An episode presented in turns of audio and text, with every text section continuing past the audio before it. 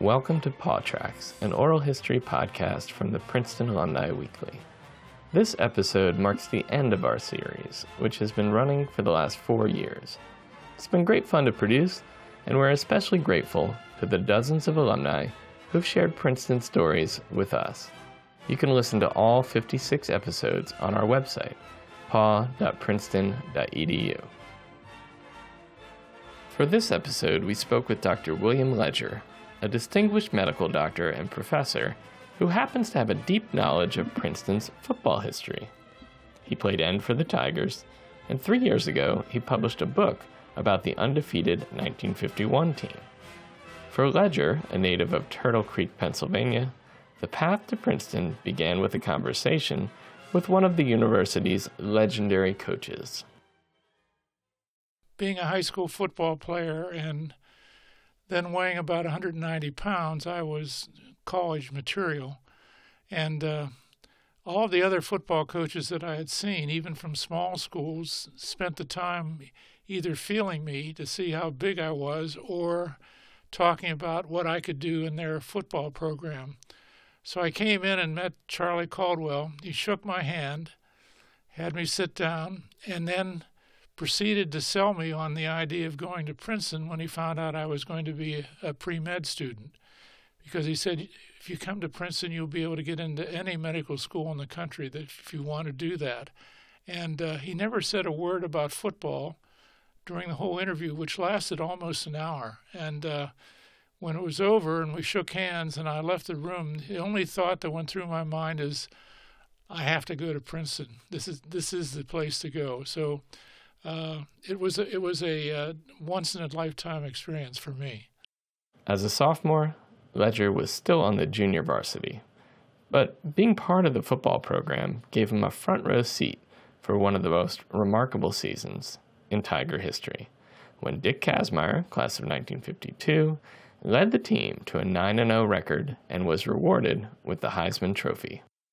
That team, if you looked at them before the season, there was no way that they were going to be undefeated. They had lost a tremendous number of players from the undefeated team of 1950, and they simply didn't have the personnel, I thought, to be able to be undefeated. And as in fact, when we had our spring practice game, the referees at that game had also refereed the Penn spring practice game, and they just said Penn had so much better talent than we had that there was no way that we could even compete with them. But what happened was we had Charlie Caldwell was a terrific coach.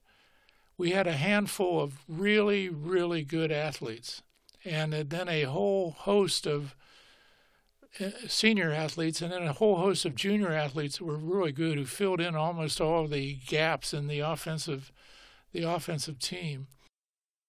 Kazmaier was the central figure, a quick, elusive, 171-pound tailback who was a gifted passer as well.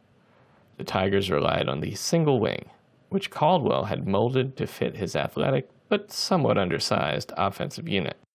What Caldwell did was he had the quarterback, the blocking back, rotate, so his back was to the defensive line, and had the fullback run into the line and hand the ball to the quarterback, who could then run it himself or lateral to the tailback or hand it off to the wingback. And all the time the ball was hidden from the defensive team. So all of a sudden someone would appear out of the backfield with the ball, and there was sort of no warning for it. And he emphasized speed, not size. We had big, tough players on defense, but the offensive team was pretty small and fast, but they were very good, very talented. And it was an offense at that time that could not be stopped. After a series of early victories, including an impressive win at Penn, Princeton hosted the Ivy League's other unbeaten team, Cornell, at Palmer Stadium in front of a full house of 50,000 fans. All this occurred before pro football became really popular. So a game between Cornell and Princeton that year was the gridiron event of the year. It was one of the most exciting games I've ever seen because Kazmaier had a game that day that actually I think that won him the Heisman Award, because there were all these people there from the media watching the game, because you had two undefeated Ivy League teams. And he just had a terrific game. I think he completed 17 out of 19 passes, had some terrific runs. It just played a fantastic game.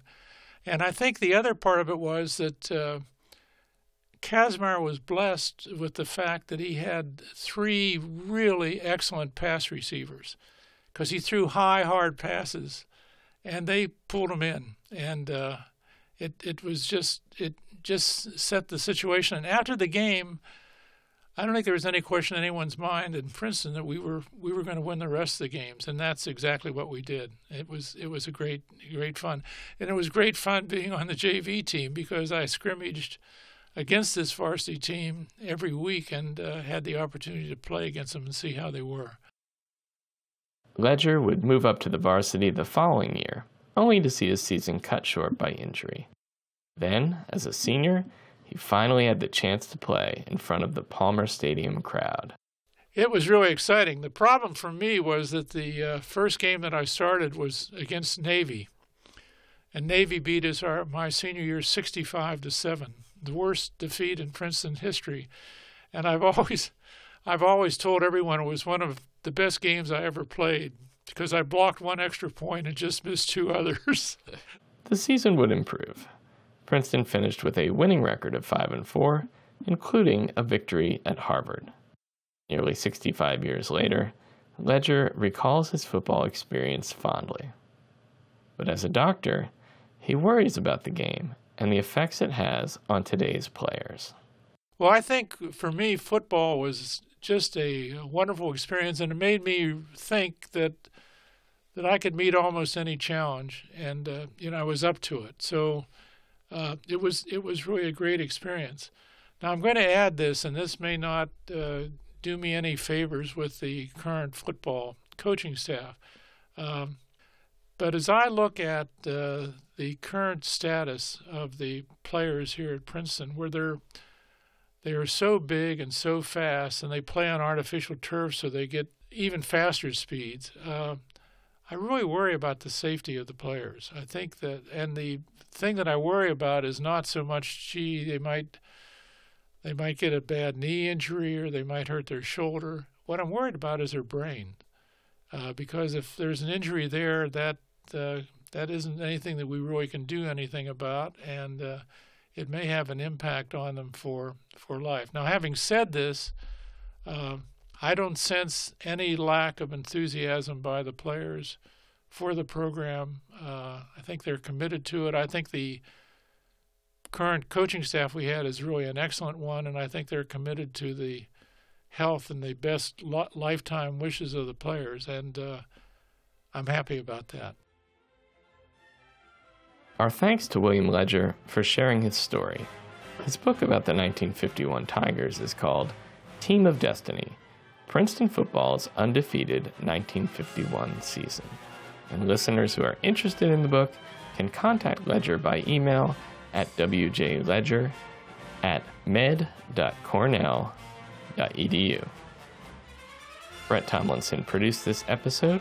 The interview was recorded at Princeton's broadcast studio, with help from Daniel Kearns.